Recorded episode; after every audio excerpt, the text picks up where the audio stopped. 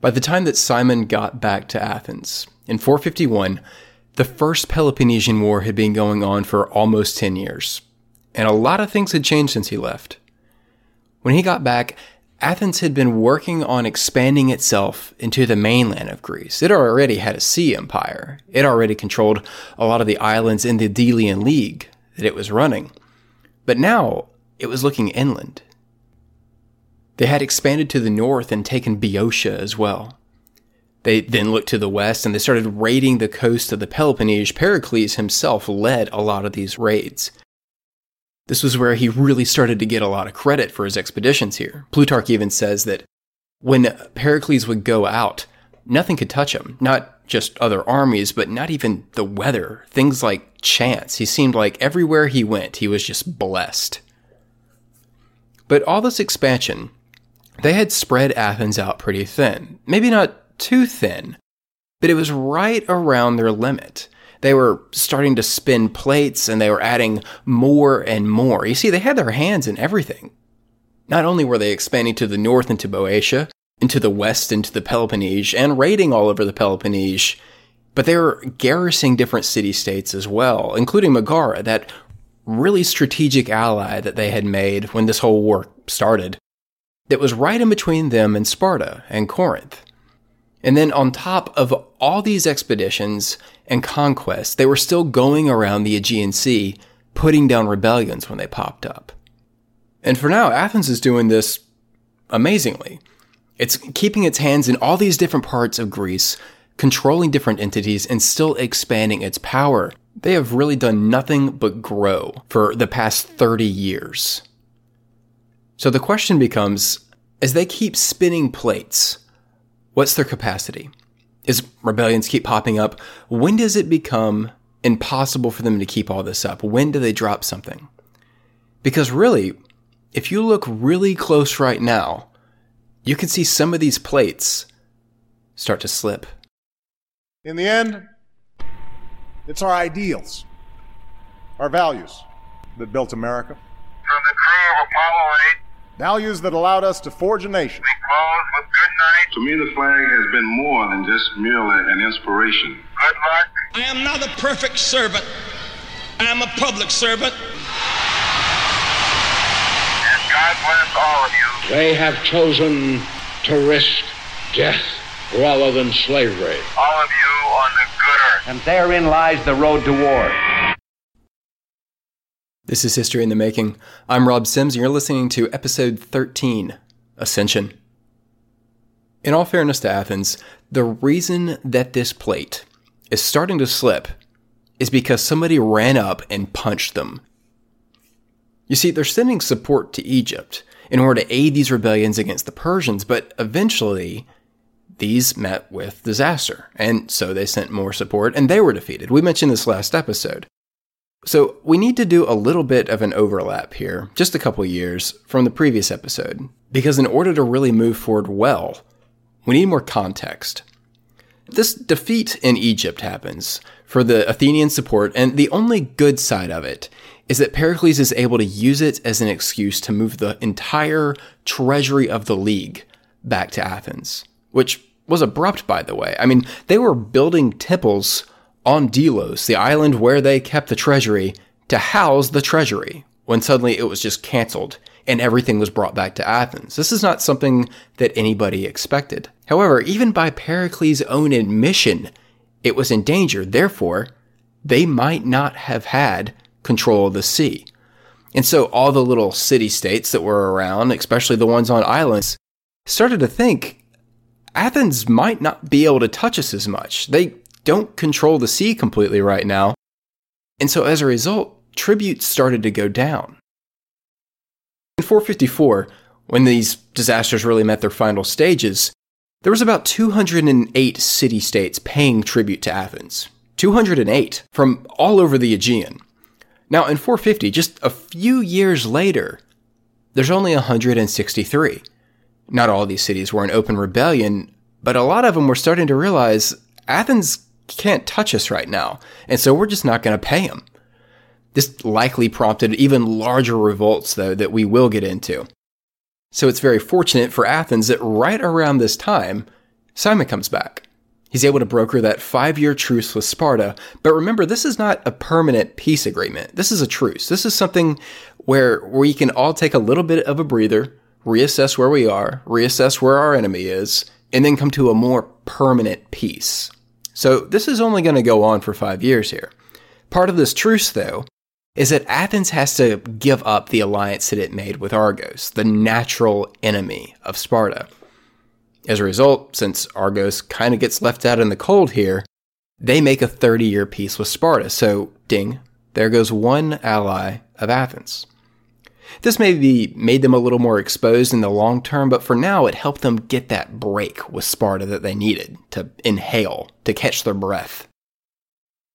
And Cimon coming back has a big impact, not just because of the truce with Sparta, which in all likelihood would have been very difficult to get without him. His foreign policy is that he believes Athens and Sparta should work together instead of trying to fight each other. And Sparta appreciates this, and so even though they kind of hate Athens, they're usually willing to work with Cimon. But Cimon coming back to Athens means that Athens once again starts to adopt Cimon's policy, which is peace with the rest of Greece, an aggressive war with Persia. Now, there's a little bit of debate here as far as how intentional it was that Pericles stayed back in the city and essentially ran things there, and Cimon took the fleet back out. One thought here is that this might have been some type of backroom deal where, okay, Cimon can come back to Athens, but then he's going to have to leave and he can control the military, and Pericles will stay at home and control the politics. We don't know the accuracy of this, of course, Pericles was fine with this strategy, by the way. If you do a couple quick Google searches on Pericles, you'll probably see him as a radical Democrat. But if you really start looking into the nuance of his character, what you'll find out is that he had no problem making alliances with the moderates and actively seeking them out, while also holding the more radical supporters of democracy in check. Pericles needed to signal to the moderates and to the oligarchs that he wanted a stable democracy. He wasn't going to let the democracy run rampant. And so he would signal this in a couple different ways. One by partnering with Cimon, but then something else that he does is restrict citizenship. Up until this point, citizenship has just been passed down through the father. If your father is a citizen, boom, you're automatically a citizen. Pericles passes this bill that restricts citizenship only to those that have a full citizen father and a full citizen mother. Now, given that if you want democratic power, if you want to be able to stir up a democracy and then run it in all of its power, you need a large population base. And Pericles is limiting it. A lot of the writing on this, um, Donald Kagan stands out especially.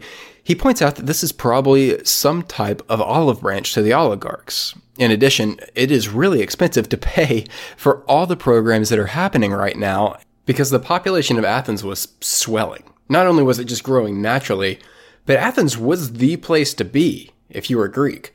And so there were immigrants coming in from all these other different city states and a variety of them too. There were people that were coming in because they wanted to learn or spread their knowledge. There were also people coming in just looking to make a better life for themselves. And we're going to drop down into the streets a little bit later and meet a lot of these people. But for now, the long and short of it is that when Cimon gets back, he takes a fleet out again. He takes 200 ships, he sails back east, and he attacks Cyprus, which is affiliated with Persia. And then 60 of these ships, though, he sends down to Egypt to support the revolts that are still going on down there. At first, everything goes great. The Egyptian detachment does well, and he sets up this big siege on one of the cities on Cyprus. But while the siege is ongoing, Cimon either gets wounded or maybe gets sick, but he catches this infection and he gets sick and he dies. One of the greatest tragedies, I think, of ancient history is how abruptly some of these people can step off of the stage. But it mirrors in many ways his father, Miltiades, because this would not be an episode of history in the making if we did not mention Miltiades. But Miltiades led the Battle of Marathon, as I hope you know by now, but he was right there at the beginning of the Persian Wars. He received a wound during a siege that later got infected and he died. His son Cimon is fighting at the sunset of the Persian Wars in some of the last meaningful battles against the Persians, and also gets infected during a siege and dies. This father son legacy is really remarkable. Miltiades for starting it, but Cimon for carrying it on and leading the aristocratic party while also being kind to the people. Cimon is the great diplomat warrior of his time. He was courageous at sea, he won incredible battles against the Persians, but then also knew how to make peace with the rest of Greece. Cimon was a stabilizing force for Greece, and now he was gone. When he died, the siege was broken. The fleet pulled back. As they were pulling back, they actually had one big engagement with a bunch of Persian allies, and they won. But after that, the fleet went back to Athens. Now, it's because of this repeated visitation to Persian waters that Athens convinced Persia to back off. Now, in all fairness, we don't know what form this took. Actually, this peace between Athens and Persia is one of the most contested aspects of our story. The question here really just boils down to is there actually a treaty that Athens and Persia got together and signed, or did they just finally grow tired of fighting each other? What we do know, though, is that in this same year, Athens diverted a lot of its military money into domestic programs, and so it's a pretty strong indication that there was at least some knowledge that there was now peace with Persia. Allegedly, though, if this really is a treaty that Athens signed with Persia, the man that negotiated it was a relative of Cimon. You see, this is another tip of the hat by Pericles to the oligarchs. You can stack this up with the fact that he actually divorces his wife a little before this part of the story, and then has her married off to one of the blue blooded oligarchs. You see, Pericles doesn't just have to worry about Persia or Sparta or rebellions, he also has to worry about politics, not just simply Democrats and oligarchs and the aristocrats, but also different families and what they think of each other. Basically, what we're looking at, if you're Pericles, you're playing a game of three dimensional chess where every once in a while, everybody shows up with swords. But it's because he's so good at this game that he's able to create some stability. Now, we have a peace with Sparta. It's a temporary peace, but it buys us some time. We have a more permanent peace of some variety with Persia. So now, Athens can actually focus on, on the rebellions that's going on. These little city states that every once in a while decide that they no longer want to be part of this league that Athens is running, and so they take up arms. Athens, Pericles, can now really focus on dealing with this now. First off, there are real benefits for these cities to be part of this league.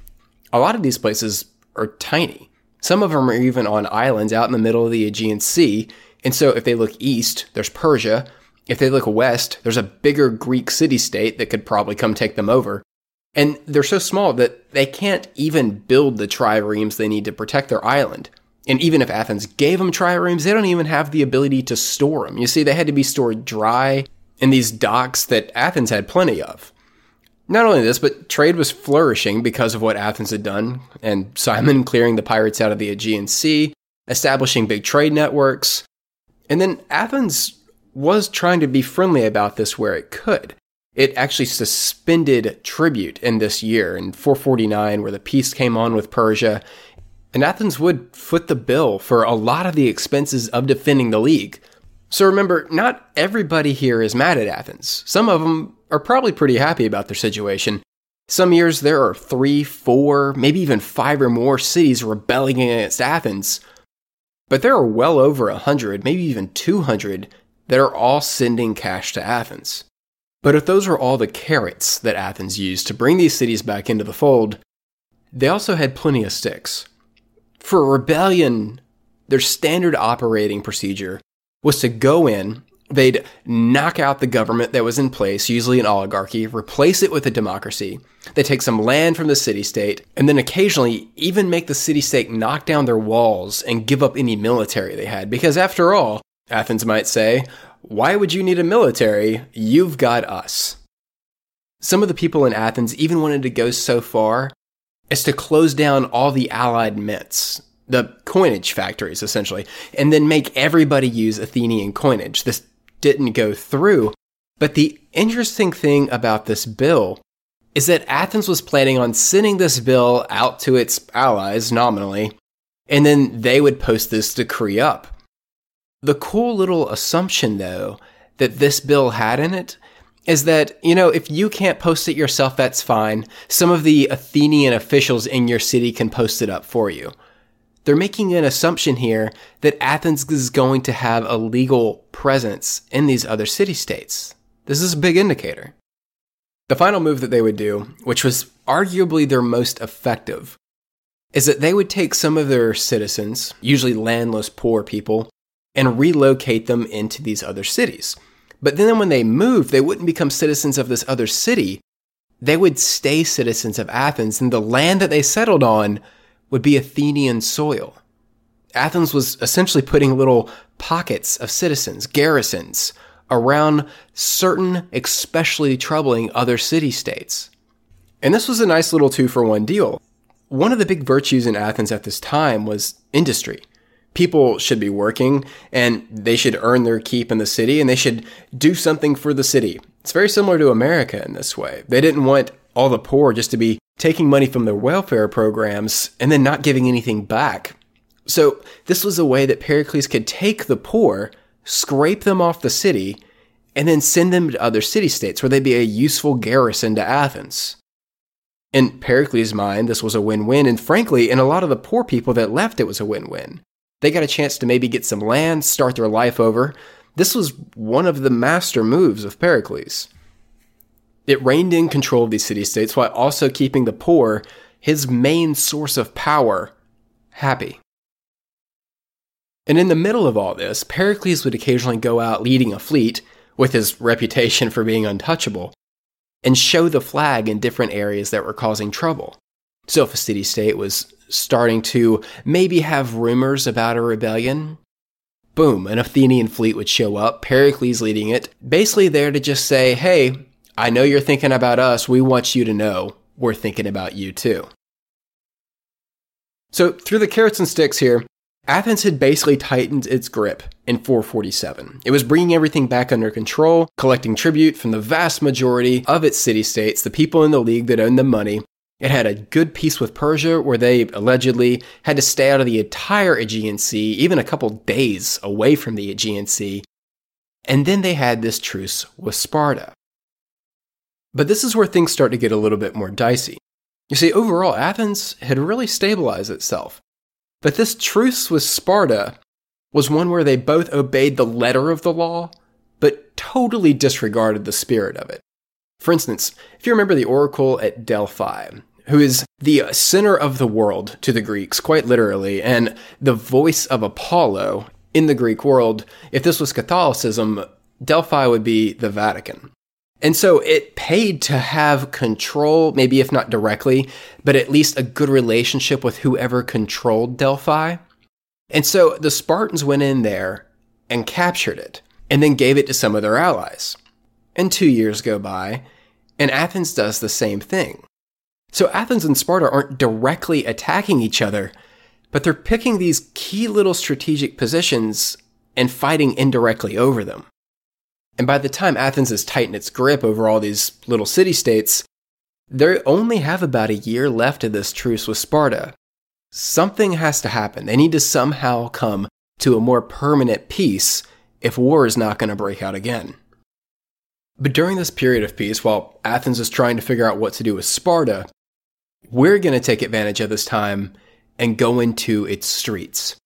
The amount of ideas that we're in Athens right now is unparalleled.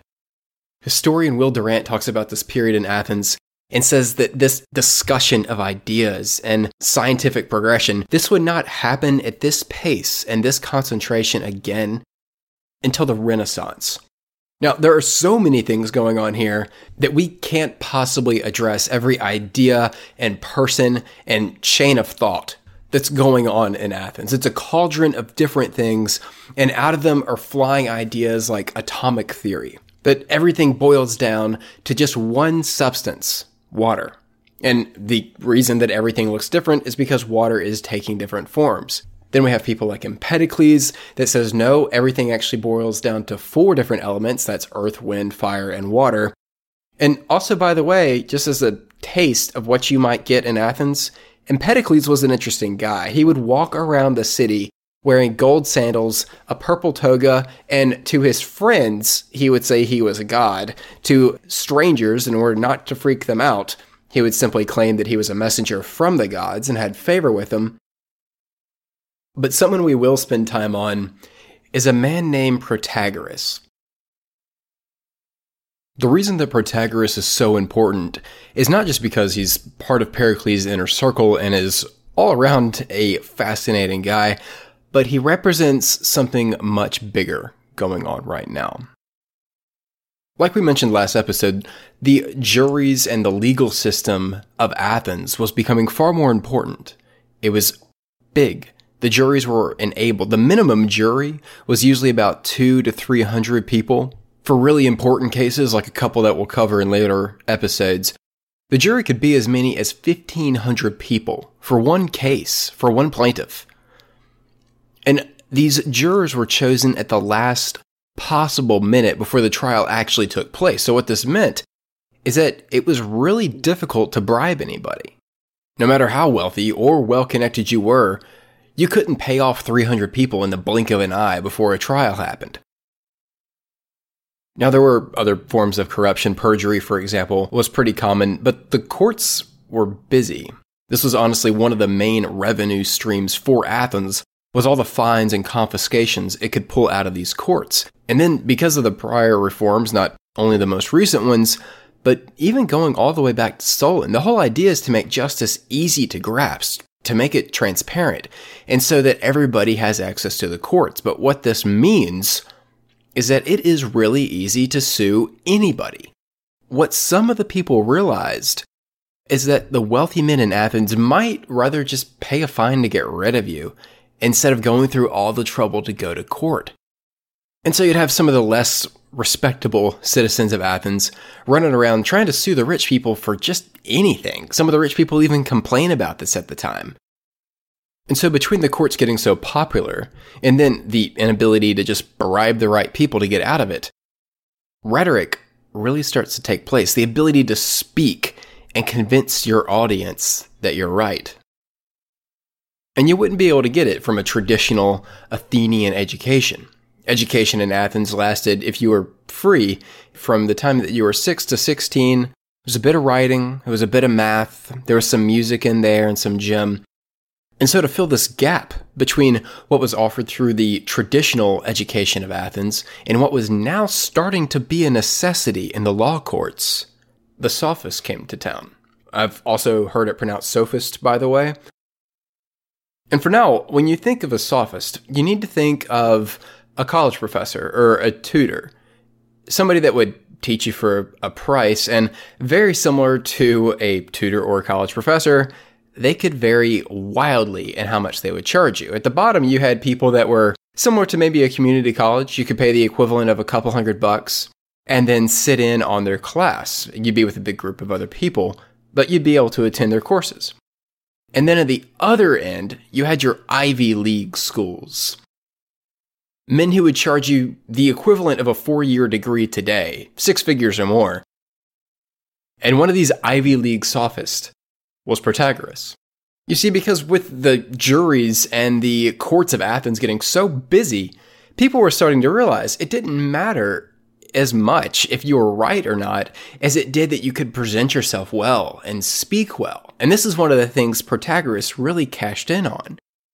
He was known for saying that there really isn't an absolute right and wrong. He would say that laws, for instance, they weren't good because of their truth. It's just good because of the benefits offered from them. In other words, murdering somebody might not be an absolute wrong. It's just that if everybody did that, it would wreak havoc on society.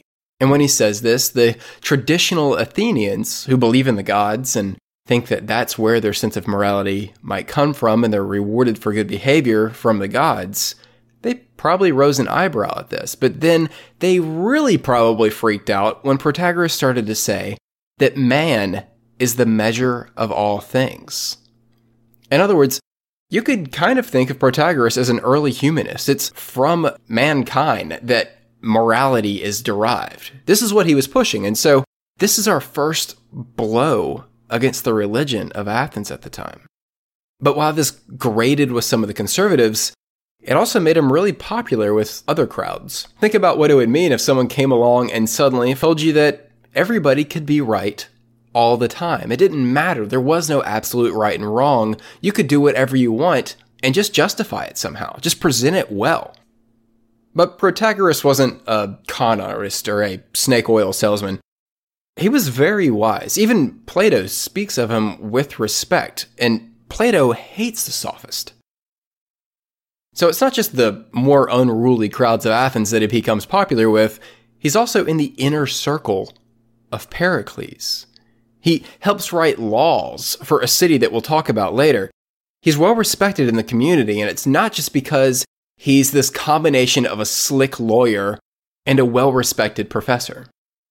The next person we're going to talk about, who is also in the inner circle of Pericles, is a man named Anaxagoras, because we're not going to make this easy. These are Greek names. Anaxagoras would have been considered a philosopher in his own day, but we see him as a scientist, and he was a good one too. A lot of the ideas that Anaxagoras put forward are still seen as correct today. Now, granted, they're nothing like Newton's gravity, but he understood the sun to be a giant flaming rock. He said that the cause of thunder was lightning moving through the air. He said that wind was created by the uneven heating of the earth. Granted, he did think the sun was only a little bit bigger than parts of Greece, but we're going to give that to him. He was fascinated with the heavens, with astronomy. The interesting thing was, though, is that Athens was not. Astronomy was actually banned in Athens. It was almost seen as a form of sacrilege, as a way of prying into the nature of the gods. And so Anaxagoras, who dedicated his life to astronomy, that was his first love by his own admission. So as a result, he didn't really get along with everybody in Athens, but he was generally seen as harmless. A great example of this comes out when we look at one of his theories. You see, he thought a lot of the order in the world was created by a vortex, by spinning of the universe. Kind of thinking of the universe as a giant centrifuge, and from that spinning motion, everything gets sorted out. But when people started to ask him about the more nuanced view of why things came together, when we see the really detailed order in the universe, what causes that? It's not the spinning. And Anaxagoras would tell them that it's from a nous or a mind. There's some entity or consciousness that's creating this. And people just kind of laughed this off for the most part. They actually gave him the nickname Nous, which I am probably mispronouncing. But I see him as the Galileo of his day. He has a fascination with the heavens, he's a very educated man, and he is also grading against the beliefs of the time because what do you think it means when you point to the things that are supposed to be gods and say, no, that's actually a giant flaming rock. But for now, people put up with him. He was in the inner circle of Pericles. He actually was one of the ones to educate Pericles from the beginning. He had been in Athens a couple decades now, but he was part of the group that, intentionally or not, was challenging the traditional beliefs of Athens. Think about it. Religion is getting hit from two sides here. On one hand, we have the sophist, Protagoras, saying that religion and the gods are not what give us our sense of morality. It's man. We can make up whatever we want. Then on the other side, you have Anaxagoras, who's saying that nature is its own entity, it has ordered itself, there's some nous or some mine, but the gods are not responsible for everything that you see. Now, as we come closer to a close today, we're going to spend the rest of our time with one final person. A man named Socrates. You've probably heard of him. If not, that's fine. We'll get more into him as the show goes on. Even though he is now one of the most recognized people in not only Greek history, but one could even say all of Western history at least, he's not really anybody right now. He's young. He's maybe late teens, early 20s probably. And he's growing up. He's growing up in the peak golden age of Athens. This was the time where there would be the occasional rebellion breaking out, but for the most part, you could live in the city and just be at peace. There weren't other places coming to attack you. There were no real existential threats just yet. And so at this point, Socrates has had a pretty peaceful life. And we're going to spend the rest of our time following him through the city. You see, he frequents a gym that's out to the southeast of Athens, but he also likes to go up to the northwest of Athens to talk with people. And so we're going to follow him through what one of these walks might have looked like.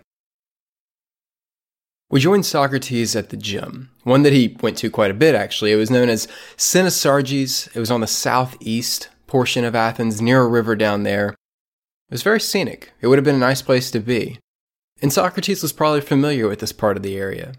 You see, if you were wealthy, or even just well off, you could spend as much as 75% of your day at these gyms if you were Greek. But as you left this gym, which would have been a pretty nice place, we don't know exactly where it is. But as you left it and you started walking towards the city, the first thing you probably would have noticed would be the smell. Not just because it's an ancient city and they don't have plumbing, but because around the southeast side of Athens are tanners, which is a nasty, nasty business. Not only would Socrates be able to see the animal carcasses that are brought in from as far away as the Black Sea and the northern parts of Africa, but he'd be able to smell them too. And even once they had the leather, the hides off of these animals, they would stretch them out and they would treat them with urine or animal waste, the acid of which would purify the leather. But as Socrates kept walking, he would have passed the tanners, he would have come up to one of the more minor gates of the city, the southern gate, and as he walked in, he would have been greeted with quite the view. He would have been standing in largely a residential area, but in sight, in front of him, would have been the Theater of Dionysus. Now, this theater could seat almost 20,000 people. It was massive. Every March, there'd be plays put on here, usually a trilogy, and actually, a lot of the plays that we have are little pieces of these trilogies that would be performed at the Theater of Dionysus. This festival was so popular that when a play was about to go on, people would show up there the day before to get their seats. Like they're camping out at a Rolling Stones concert or something. There weren't any VIP seats. It didn't matter if you were rich or poor. All the seating was the same. Athens was big on trying to eliminate the boundaries of class. And as Socrates would have kept walking, moving west and just a little north, he could have looked around and noticed that there wasn't any aristocratic quarter. To date, nothing has been discovered that indicates all the rich people lived in one area, so when we talk about Pericles, don't think about Pericles standing in the middle of the Acropolis in a marble tower. He's down in his mud house, just like everybody else. The walls of these houses were so thin, actually, that a common way of robbing a place would just be to dig through the wall in the night. As Socrates keeps walking west, he's getting closer to the Agora and the Pnyx, the hill where the assembly meets. And so, as he's moving through this residential district, it probably would have been getting a little bit busier. And as he's looking around, he would have noticed that a lot of people are dressed the same. You couldn't tell a slave just by what they were wearing a prominent man shortly after our story comes to an end complains about this actually how you can't strike a slave in the street because you might hit a free person by accident because they all look the same. You can't tell. But as socrates kept walking it would have brought him right up under the shadow of the acropolis. Off in front of him would have been the Pnyx, the big hill where the assembly meets. Off kind of to his right in front of him a ways would have been the agora. He probably couldn't see it yet.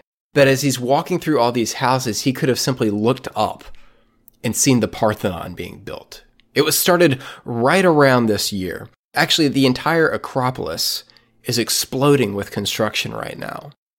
You see, when all the money came back to Athens from the League, what Pericles wanted to do is rebuild all the temples that the Persians burned down.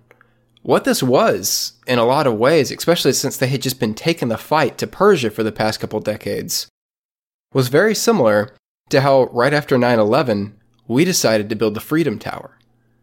The Acropolis, the Parthenon, all the temples that are going up are a bold, open challenge to Persia. We'll talk more about the Parthenon once it's complete in the middle of next episode, likely. But as Socrates walked away from the Acropolis and the noise of construction, he would have been greeted with the noise of the Pnyx. The Pnyx is where the assembly would meet. At a minimum, like we said, most of the decisions had 6,000 people. They met the vast majority of the year. Ideas being debated, things being put towards votes, people voting it down and up, people deciding to stand up in the middle of the assembly and give speeches. Standing around the Pnyx was standing in the brain of Athens. But if the Pnyx was the brain of Athens, then the Agora was its beating heart. And as Socrates left the Pnyx and started walking north away from the hill, he would have been approaching the Agora. Behind him would have not only been the Pnyx, but the gate down to Piraeus and the long walls that connected Athens to the sea. This is where everything would be coming up from the harbor, so as he walked up towards the Agora, he probably would have seen everything being pulled off of the ships and dragged by him on its way to the market.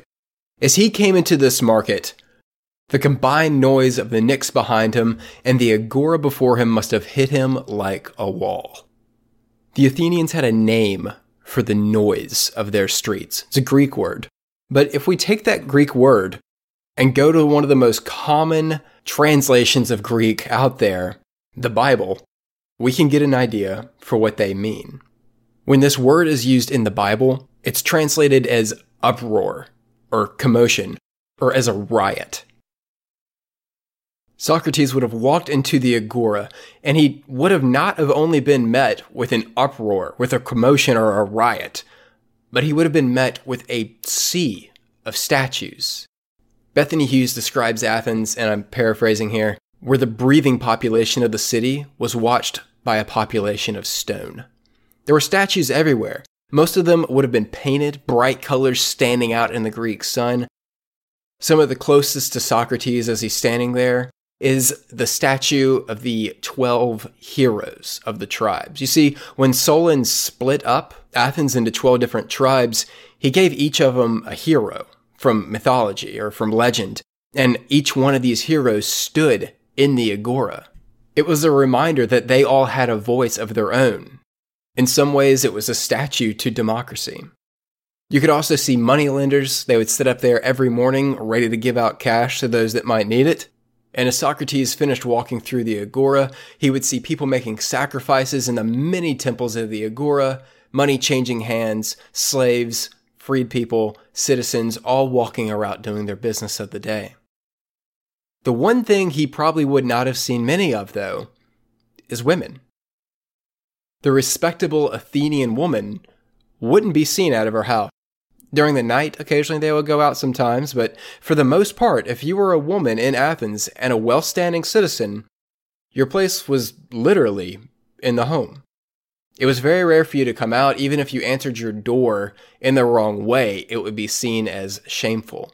And so the only women that Socrates would have seen right now as he's walking around would have likely been either slaves or prostitutes the only way to really have a public life in Athens as a woman was to be a high class prostitute. It would kind of break the mold of what you were allowed to do, and so it would let you walk around the city with impunity compared to a normal female citizen. Now, Socrates left the agora, he would have walked up to the main gate of Athens, the Dipylon Gate. And this is where you could really see Athens as a fortress city. This gate was probably about 30 feet tall. The courtyard on the inside was 130 feet deep. It covered over 2,000 square yards. There was a fountain here where travelers, as they arrived, they could wash and refresh themselves after coming into Athens. But this place was not necessarily Athens' gem either. This was, in many ways, the red light district of Athens. There's a line here from a play that's basically just a freeze frame of what this place probably looked like. It's talking about a man that's standing there at his stall, and he sells sausages of mashed up dog and ass meat, knocks back the booze, trades insults with the prostitutes, slacking his thirst with the used, dirty water from the baths. This was not the gym of Athens. But the funny thing is, though, Even though you could come into this area and you could find all types of prostitutes, many of which weren't even allowed into Athens, by the way, if they were captured in war. But you would also, once again in Athens, find a massive exchange of ideas. This place was bubbling. This place was where you came to test your theories. This is where the sophists would come to bring their ideas. But it's here that Socrates spends a good portion of his youth. This is where you come if you want to see the latest ideas that are being pumped into Athens. And so, what is happening is that while Athens is having its temples built and its laws passed and is shaping itself into a greater and greater form, Socrates is being shaped as well. As always, thank you for listening to History in the Making. Join us next time where we see the end of this truce with Sparta. Athens faces its first real existential threat since the rise, and we introduce a woman who crawls her way through these ranks of prostitutes in Athens to become one of the most influential, not just women, but people in the Greek world. Now, I would like to extend a special thank you to the listeners in the UK and Portugal. Uh, there's been quite a bit of growth over there, and it's certainly not because of anything I'm doing there. So thanks a lot. You're obviously sharing the podcast. That's the best way to make it grow. And I really, really appreciate that. Finally, you've probably noticed that the story is getting a little more complex. We have more characters, more city states are becoming important. And so I'm going to do a little bit of a format change here. I'm still going to aim for every two weeks, but just like this one was late because I needed to make it better before I release it, in the future, they might flex just a little bit. And then the final change is that since things are getting more complex, I'm going to start putting more information up on the website, which is hitmpodcast.com. Up until now, there has been information, but given how complex things are getting, I'm going to start adding cheat sheets essentially. So you can see the different characters, their importance, what roles they play, maybe relevant city states, just to help you keep all this in order. But with all that being said, though, thank you as always for listening to History in the Making and I will talk to you, hopefully, in two weeks. Enjoying History in the Making? Leave a review on iTunes. It's a great way to help the show, and it only takes a moment.